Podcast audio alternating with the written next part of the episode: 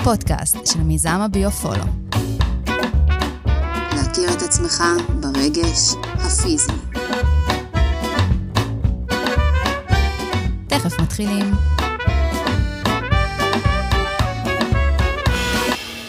ברוכים הבאים לפרק הנוסף שלנו בפודקאסט של הביו-פולו. אני יאנה מיריל, מטפלת ברפואה אלטרנטיבית ומייסדת הביו-פולו. אני אלי כהן, מומחה לרגשות, וממציא ומפתח הביוטסט. והיום, בפרק שלנו, אנחנו נדבר כיצד נוצרת החרדה, פתאום במהלך היום, מה שקורה לכולנו, ומה הסקיילים שקורים במהלך החרדה, הכוונה באמצע הכישורים היומיומיים שלנו, בהתנהגויות, אם זה לצחצח שיניים, אם זה להיפגש עם חברים, אם זה לאכול ארוחת בוקר, כאילו מה באמת קורה שם בכל, ה... בכל ההתניות האלה שפתאום החרדה נכנסת לנו. אבל רגע לפני, בא לי לשתף אתכם בתחושות שלי בפודקאסט פה שאני מקליטה עם אלי. כל פעם שאנחנו יושבים פה, אני ואלי, אני באמת תוהה לעצמי איזה כיף לנו שאנחנו במעמד הזה, שאנחנו מקליטים פודקאסט, ואנחנו באמת משתפים את הרגשות שלנו, את המידע שלנו, את הדבר המופלא הזה שהקמנו ביחד, את הביו-פולו. כאילו, סוג של טיפול כזה שאנחנו עוברים ביחד. אלי, אתה גם מרגיש ככה? כן, לגמרי. אני פשוט אה, נהנה כל רגע, אבל אה, הכי הכי חשוב זה ש...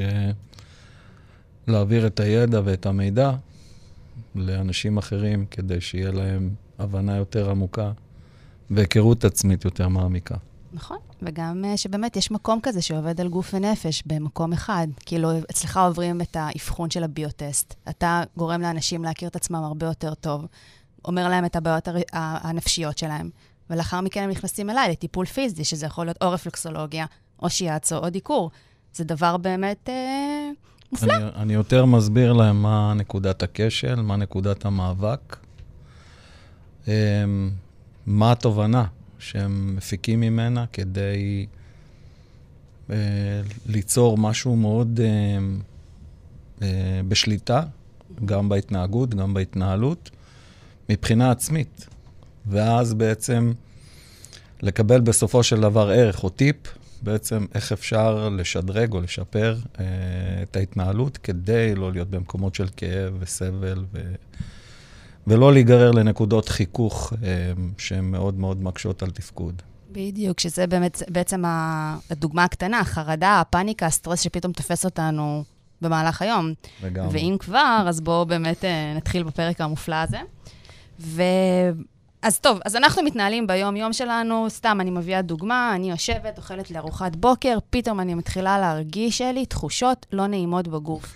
הכוונה, דפיקות לב מועצות, זיעה קרה, אה, אני ממש מרגישה שהעולם נסגר עליי, כאילו אני עוד, עוד שנייה עניין של חיים ומוות, כאילו אני הולכת למות עוד שנייה. קוראים לזה התקף חרדה. כמובן שכל אחד חוטף, אה, חוטף את זה וחווה את זה בצורה אחרת לחלוטין. הבאתי ממש דוגמה קטנה מכל ה... האלמנטים של התקף החרדה. מה באמת קורה לנו שם? איך זה פתאום מתפתח? אני כולה אכלתי ארוחת בוקר. טוב, אז uh, אני בפרק הקודם הסברתי מה זה איבר נפשי ומה זה איבר פיזי ומה... איך הם עובדים בשיתוף פעולה. בדיוק, בפרק של סופיה. אגב, אתם מוזמנים לגמרי לשמוע את הפרק הקודם שלנו, וגם את הפרק הלפני, גם בפרק 7 וגם בפרק 8. אלי מסביר שם ממש במדויק את הקשר בין האיבר הנפשי לאיבר הפיזי. כן, ומה שקורה בעצם זה שאני עושה שם אנלוגיות, ואני בעצם אה, מסביר את הקשר ואני יכול, אני, אני פשוט אחדד את זה היום קצת יותר. זאת אומרת שכשדיברנו על אה, קבוצה של מערכת עצבית, אה, קבוצת תאים שבעצם יוצרת תודעה, אז היא מתקשרת עם משהו שהוא מוכר לה. איבר פיזי שהוא קשור אליה, שהיא מגינה עליו. המערכת העצבית מגינה עליו. היא כאילו המנהלת והמתפעלת שלו והמגינה עליו, ודואגת לו וכולי וכולי, כמו שאימא דואגת לילד. אוקיי? אני אעשה אנלוגיה לדבר הזה, כי ככה זה עובד בסופו של דבר. ומה שקורה זה שאני לא קורא לזה התקף חרדה, אני קורא לזה התקף פאניקה. Okay. אוקיי. התקף פאניקה שבעצם נולד כתוצאה מניתוק, מנתק. והפאניקה היא בעצם... נתק מוחי כאילו? משהו במוח? לא, זה הנתק בין הקבוצה שמתפעלת את האיבר הפיזי, הקבוצת תאים שמתפעלת את האיבר הפיזי, שזה הנפש בעצם. מהמם. מערכת העצבים שלנו. מערכת העצבים, נכון, אבל זו קבוצה מסוימת. כל, יש, יש לנו המון המון המון תאים בגוף, כאילו מ... בפיזיקת הקוונטים או המדע, הם, הם מתארים מספר מדויק של 100 מיליארד, אה, סליחה, 100 טריליון תאים בכל הגוף. 100 מיליארד רק בתוך הראש, אוקיי. בתוך הגולגולת, מה שנקרא. והכמות הזאת היא פשוט מחולקת לקבוצות, וכל קבוצה מתפעלת משהו אחר. כל קבוצה אחראית על איבר אחר, שרירים, גידים, עצמות, חוליות, וכן הלאה וכן הלאה. וברגע שנוצר נתק, נגיד אה, יש, פתאום נבהלנו, ואז קבוצת התאים משתתקת. זאת אומרת, האיבר של קבוצת התאים היה מאוים באיזשהו אופן, ואז היא מתכווצת מהבהלה, ואז היא משתתקת, היא מפסיקה לתפקד. ואז התנתק הקשר עם האיבר הפיזי, כי הם כל הזמן צריכים להיות בתקשורת וכל הזמן לתפעל, ו- להיות באיזה סוג של הרמוניה כדי לתפעל את החיים. וסוג של, לא תמיד זה הרמוניה, אבל אז זה השאיפה בסופו של דבר. כן. שיהיה זרימה, שיהיה flow של, אה, נגיד, אה, מתברר שחסר נוזלים בגוף, אז המערכת העצבית מודיעה לאיבר הפיזי שילך ויביא את ה... ישיג את הנוזלים. לגשת לברז, נגיד אם זה היד, לגשת לברז, לפתוח את הברז, למזוג לתוך כוס, כאילו לקחת את הכוס וכולי, כל התפעול הזה בעצם, ולהזין נוזלים לתוך הגוף, אבל זה רק חלק מתוך המערך. יש גם את הצורך להגן על האיבר הזה, לספק לו דרך הדם כל מיני, אה, אם הוא פצוע או לא יודע, כל מיני דברים. יש כל הזמן תקשורת ביניהם של הזנה והגנה ו... ותמיכה וכולי וכולי, ולה... ואימון. התפעולים האלה נקראים skill ים, כישורים, כישורים בכף, כי הם גם כושר, כאילו הם מתורגלים לאורך שנים. הרגל? סוג של הרגל כזה? הרגל, אוטומט, אינסטינקט, וכן הלאה וכן הלאה. ברגע שנוצר הניתוק, המערכת העצבית מתחילה להיכנס לאיזה מין תהליך. פאניקה, כמו שאמרת. כן, היא נכנסת, אבל בתוך התהליך הזה היא נכנסת ל- להירדמות, לניוון. ל...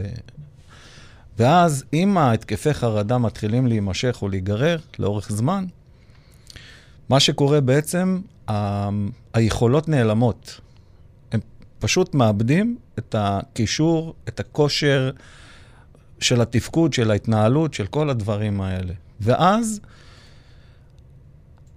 פשוט המוח שוכח איך לפעול, ואז יש תהליכי הימנעות. אם זה חבר'ה מתבגרים שהם גם בתוך תהליך התפתחותי, הם פשוט מסתגרים בחדר או נשארים בבית ולא מוכנים לעשות שום דבר, וההורים יוצרים לחץ מאוד גדול לדחוף אותם לעשות את הפעולות הרגילות שהם רגילים לראות אותם עושים. ואז גורם הלחץ הזה משתק יותר ויותר ויותר, כי אין את ההבנה שכרגע יש איזשהו אירוע שצריך לטפל בו בצורה אחרת. להוריד לחץ, להתחשב, להבין מה קורה, וכן הלאה וכן הלאה. ההורים פשוט רגילים להתנהל בצורות מסוימות. נגיד אם יש חובה של בית ספר, נגיד אם יש uh, כל מיני מחויב, חוגים, לא יודע, כל מיני דברים, שילד פשוט לא מסוגל, כי ברגע שהוא צריך לצאת לשם, לאן שהוא, למפגש חברתי או לחוגים או ללימודים או לכל מיני דברים, הוא פשוט נאבק בעצמו, והוא לא, אפילו לא מבין מה קורה לו. הוא, הוא חושב שמשהו לא בסדר איתו, אוקיי? Mm-hmm. אני רוצה להסביר מה קורה בממד הפיזי. נגיד אם יש דופק מואץ, אז הגוף, ברגע שהוא התנתק מהמערכת העצבית, נוצר נתק, הוא בפאניקה. אז הרבה פעמים מגיעים לחדר מיון עם התחושה שיש התקף לב עכשיו, או שיש איזושהי חוויה קשה מאוד, ואז הרופא אומר, בדקנו את כל המצב הפיזי, לא קורה שום, אין שם כלום. הכל תקין, מה, מה קרה? ואז הוא אומר, יש התקף חרדה וצריך ללכת לטיפול מסוג אחר. טיפול נפשי באיזשהו אופן. ואז מה שקורה בעצם, הם מגדירים את זה כמצב פסיכוסומטי, הם מגדירים את זה כמצב uh, אוטואמיוני, יש לזה כל מיני וריאציות. יש הרבה מאוד וריאציות. והרבה מהווריאציות לא מוכרות, לא למדע ולא לאנשים. אוקיי.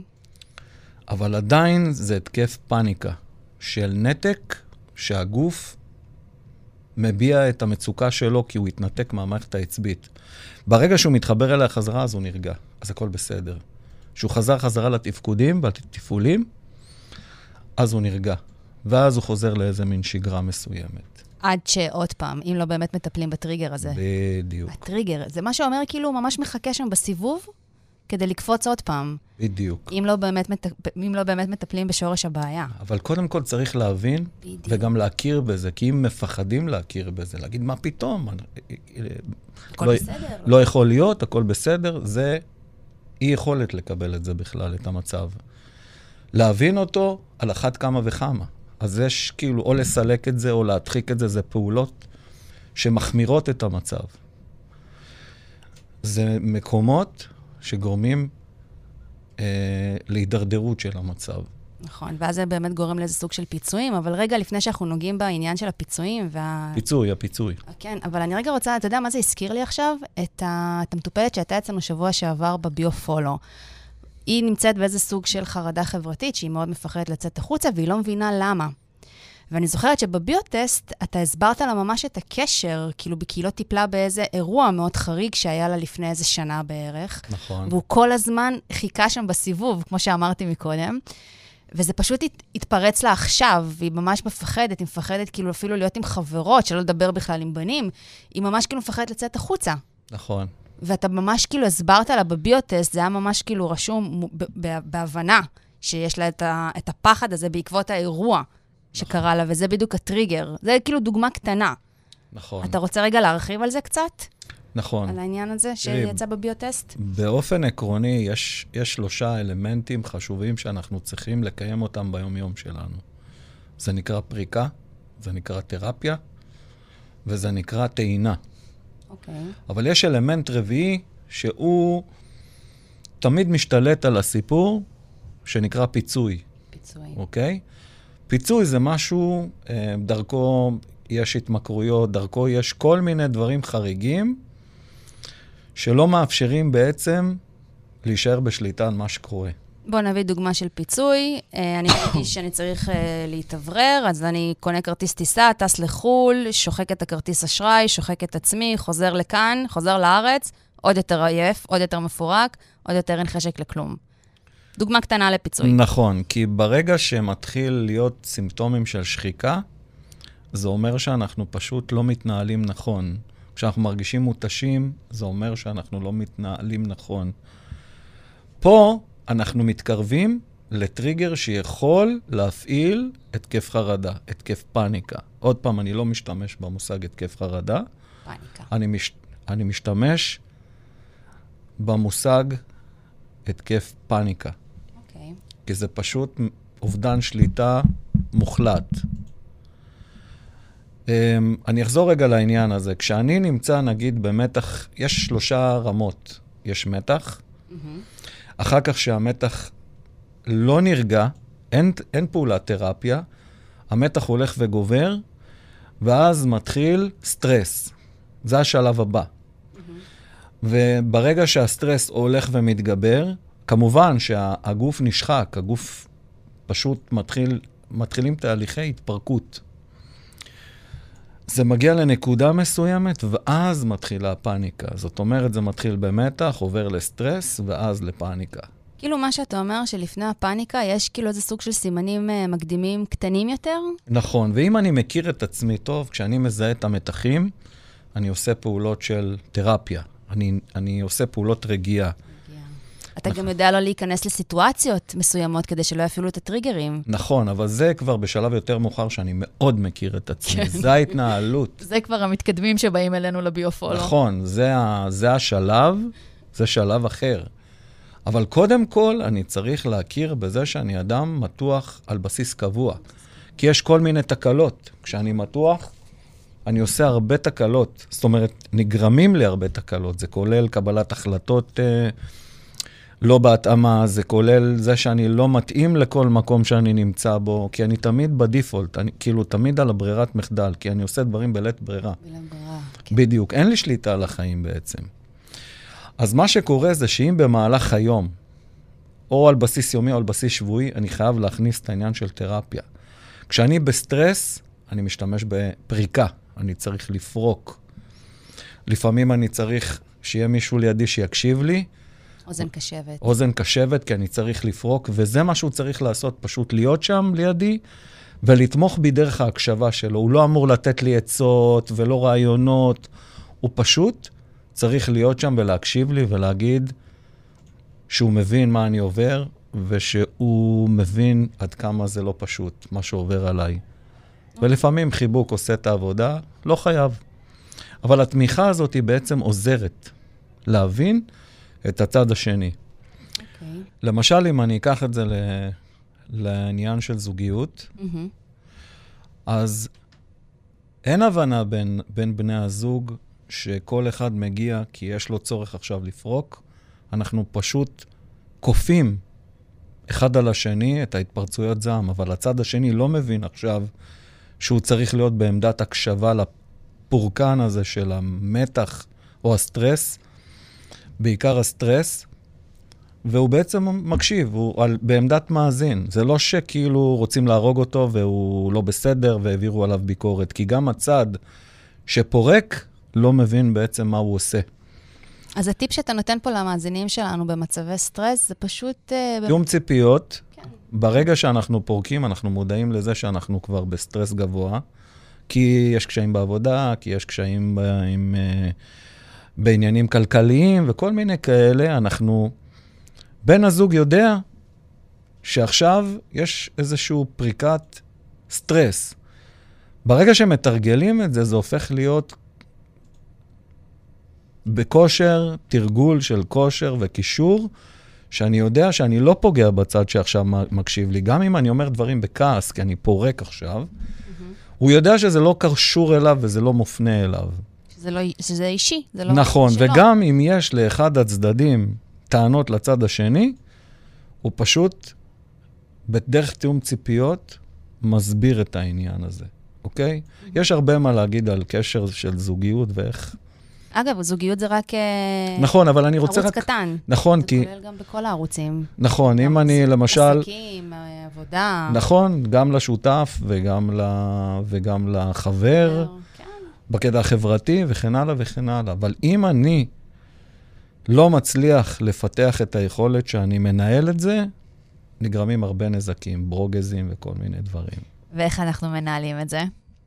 כדי ש... לבוא לביוטסט. נכון. אז אמרתי עניין המתח זה תרפיה, אמרתי עניין הסטרס זה פריקה, עכשיו אני אדבר על טעינה. איך אני מטעין את עצמי כדי שאני אוכל לבוא ביום ראשון חדש לעבודה עם אנרגיות מחודשות. מה שאנשים, מה שאנשים עושים, הם פשוט נוסעים לסופי שבוע, כל אחת לכמה זמן, והם בטוחים שהם הלכו לנוח והם הלכו... אבל זה נקרא פיצוי, והפיצוי הזה אין בו סיפוק ואין בו הנאה. באותו רגע שנמצאים יכולים לחוות איזושהי הנאה, התרגשות וכולי וכולי, אבל כשחוזרים חזרה ביום ראשון לעבודה, יש תחושה שמגיעים, זו תחושה עמוקה, שמגיעים יותר עייפים, או השחיקה נמשכת, כי זה פעולת פיצוי. בדרך כלל, כשאנחנו יוצאים לנוח, זה צריך להיות לפחות ארבעה ימים. זאת אומרת, אם אני יוצא ביום ראשון בבוקר, בשעה תשע, רק, ואני נח, אני לא בטירונות, וזה לא טיול מאורגן שכל היום רצים עם המזוודות וכאלה, אני פשוט מגיע למקום שאני נח, כי התנתקתי מהסביבה הטבעית שלי, ואני נותן לנוח לכל המערכות אצלי, גם הפיזיות וגם הנפשיות, לנוח לגמרי. ומה זה אומר?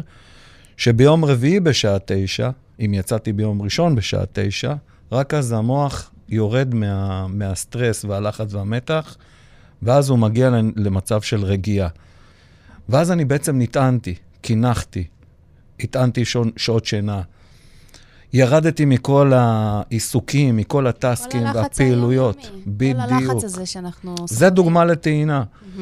יש אנשים שיראו נוף, יש אנשים שיראו ים, זה משתנה מאדם לאדם, פשוט צריך להבין כל אחד מה הדבר שבעצם מטעין אותו. אבל אנחנו חייבים לקיים גם את העניין של פריקה, גם את העניין של התרפיה וגם את העניין של הטעינה.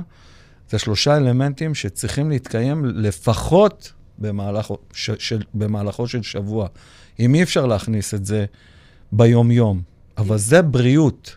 בריאות הנפש. נכון, כי קילר מספר אחד בעולם זה הסטרס. לגמרי, זה אבי המחלות, וככל שעובר הזמן, וככל שבאים אלינו יותר ויותר מטופלים. כולם מחפשים פתרונות, המדע, הרפואה, ממשלות וכן הלאה וכן הלאה, כולם מחפשים להבין איך אפשר להתמודד עם הסיפור הזה שנקרא סטרס. כי הוא מפרק את המערכות הנפשיות וגם הפיזיות. כן, אפילו עכשיו, אם, תחש... אם, ת... אם תיזכר אפילו בכל המטופלים שבאים אלינו לביופולו, זה הדבר היחיד, הרציני, שממש מציק לכולם. כאילו, זה ממש מציק, יש להם קוצים בגוף. הם לא יכולים לשאת את התחושות האלה. וכולם באמת מחפשים פתרונות קסם, והם לא מבינים שהם באמת קודם צריכים להכיר את עצמם, כדי שיוכלו להתנהל בחיים האלה הרבה יותר טוב. נכון, וזה מה שמוביל אותם להשתמש בשלושת ה F ים. מה? שלושת ה F ים, fight, flight או freeze. זה שלושה פעולות, הם כאילו נמצאים במלחמה ביום-יום, כאילו, וזה לא אמור... שרדות. נכון, וזה לא אמור להיות ככה. נכון. ואנשים צריכים להבין שאיכות חיים זה לא אם אני כל יום יוצא לקרב. נכון. בסופו של דבר, אני גורם לעצמי נזקים, לא באשמתי, כן? שנסגור את הפינה הזאת, זה פשוט התנהלות שהיא מאוד לא בריאה. זה דברים גם- שהוטמעו בנו כאילו מגיל מאוד צעיר, ואנחנו פשוט לוקחים את זה איתנו. לגמרי, כל החיים. לגמרי. ואם אנחנו חושבים שאנחנו אוכלים אוכל בריא, זה- עושים ספורט כל הזמן. או עושים ספורט, וזה עומד בפני עצמו, אז זה ממש לא. למשל, פגשתי מישהי בביופול, אמרה לי, כן, אני עכשיו חיה באופן בריא, אני עובדת מ-7 בבוקר עד 8 בערב, והוספתי לי ריצה בסוף היום, כדי להרגיש שאני עושה פעולות, פעילות בריאה. ואז אני אומר לה, לא, להפך, את צריכה להפחית, את לא אמורה להוסיף עוד משהו על מה שכבר את עושה. אז אני לא אומר שזה לא בריא לאכול בריא, זה בריא. אני לא אומר שזה לא בריא לעשות ספורט או ריצה, זה מאוד בריא, בריא. מאוד. בריא. אבל אם לא טיפלתי באיבר הנפשי, שאני מקל עליו, שאני מנהל אותו אחרת, כי אני מודע למה שאתה שקורה. מכיר אותו, זה הדבר הכי לגמרי. חשוב. אתה מכיר אותו. לגמרי. אני בעצם עושה חלק. אני פותר חלק מהבעיות, אבל את הבעיה העיקרית, הכי הכי קריטית, אני לא נוגע בה, אני בעצם לא חי חיים בריאים. נכון. אני גם זוכרת לפני שאני הכרתי, שאני הכרתי אותך והתחלתי לעבור אצלך גם uh, תהליכים בביוטסט. Uh, אגב, אם אתם רוצים לשמוע את ההיכרות uh, שלי ושל אלי, איך היא נוצרה ואיך נוצר הביו-פולו, אז אתם לגמרי מוזמנים uh, להאזין לפרק הראשון, שם זה באמת מספר את כל ש... את כל התהליך. אבל אני זוכרת שהייתי רצה המון. זוכרת? והייתי אומרת לך, כן, אלי, ככה אני פורקת, זה, זה, זה, זה, זה, זה מה שעושה לי טוב. ועד שנפצעתי, ואז בסופו של דבר, עם כל האבחון, כל הזמן יצא בביוטסט, האזור של מפרק האגן. אכן ריצה זה גם סוג של פריקה. שוב, זה כל אחד ומה שמתאים לו. חשוב שזה יהיה פרסונלי לכל בן אדם, זה לא משהו כללי. כל אדם צריך להבין איפה הפריקה עוזרת לו. בדיוק, אבל לפי הביוטסט ממש גרמת נכון. לי להבין את זה. נכון, אבל גם זה ריצה, לא- אבל הדבר, תמיד שנבין, הדבר הכי חשוב זה השיתוף. כשאני משתמש בכל מערכות הביטוי שלי, זה תעודת, אה, תעודת הקול, תיבת הקול, מיתרי הקול, הגרון. כשאני שמעתי באוזניים דברים שאמרתי, כלומר, הוצאתי אותם החוצה ושיתפתי מישהו אחר, אוקיי? כמובן, חשוב התגובה של מישהו אחר, אבל חשוב מאוד להשתמש בפריקה, בפריקה מהסוג הזה, כי היא הרבה יותר חשובה, כי אז זה הופך להיות תפוח אדמה לוהט שמקלה בתוכי, נכון, שגורם לי השליטה. נזקים בתוך הגוף. בול. למשל, אם אנחנו מפנים כעסים כלפי עצמנו, כי אנחנו מאפקים, כי אנחנו לא רוצים להיראות uh, מטורללים בעיני הסביבה, אנחנו בעצם פוגעים בעצמנו. אז לא צריך להיות קיצון לא לפה ולא לפה, פשוט צריך לתרגל את הפריקות במינונים קטנים. במינון, בדיוק. שזה לא יגיע להרי געש, ואז נגרמים נזקים שאנחנו אחר כך לא יודעים איך לתקן אותם. בדיוק. טוב, מאזינים יקרים, אה, זה היה הפרק הנוסף שלנו, שאנחנו באמת מדברים על ענייני הפאניקה ומה קודם לפאניקה. אלי, תודה רבה. חברים, יש דרך לטפל בפאניקה ובהתקפי סטרס ובהתקפי הלחץ שנגרמים לכם, וזה מה שאנחנו מציעים בביו-פולו. ובעקבות הביוטסט, שיודע מאוד לדייק פרסונלית לבן, לאותו בן אדם שממלא את זה. אלי, אתה רוצה להוסיף עוד משהו? לא, היה כיף. תודה רבה, יאנה. כמו תמיד, ואנחנו כמובן אה, נתראה בפרק הבא. אז תודה שהייתם איתנו. כמובן שתוכלו למצוא אותנו גם במדיה החברתית, בפייסבוק ובאינסטגרם, ביופולו באנגלית, ובאתר אינטרנט שלנו www.biofollow.co.il.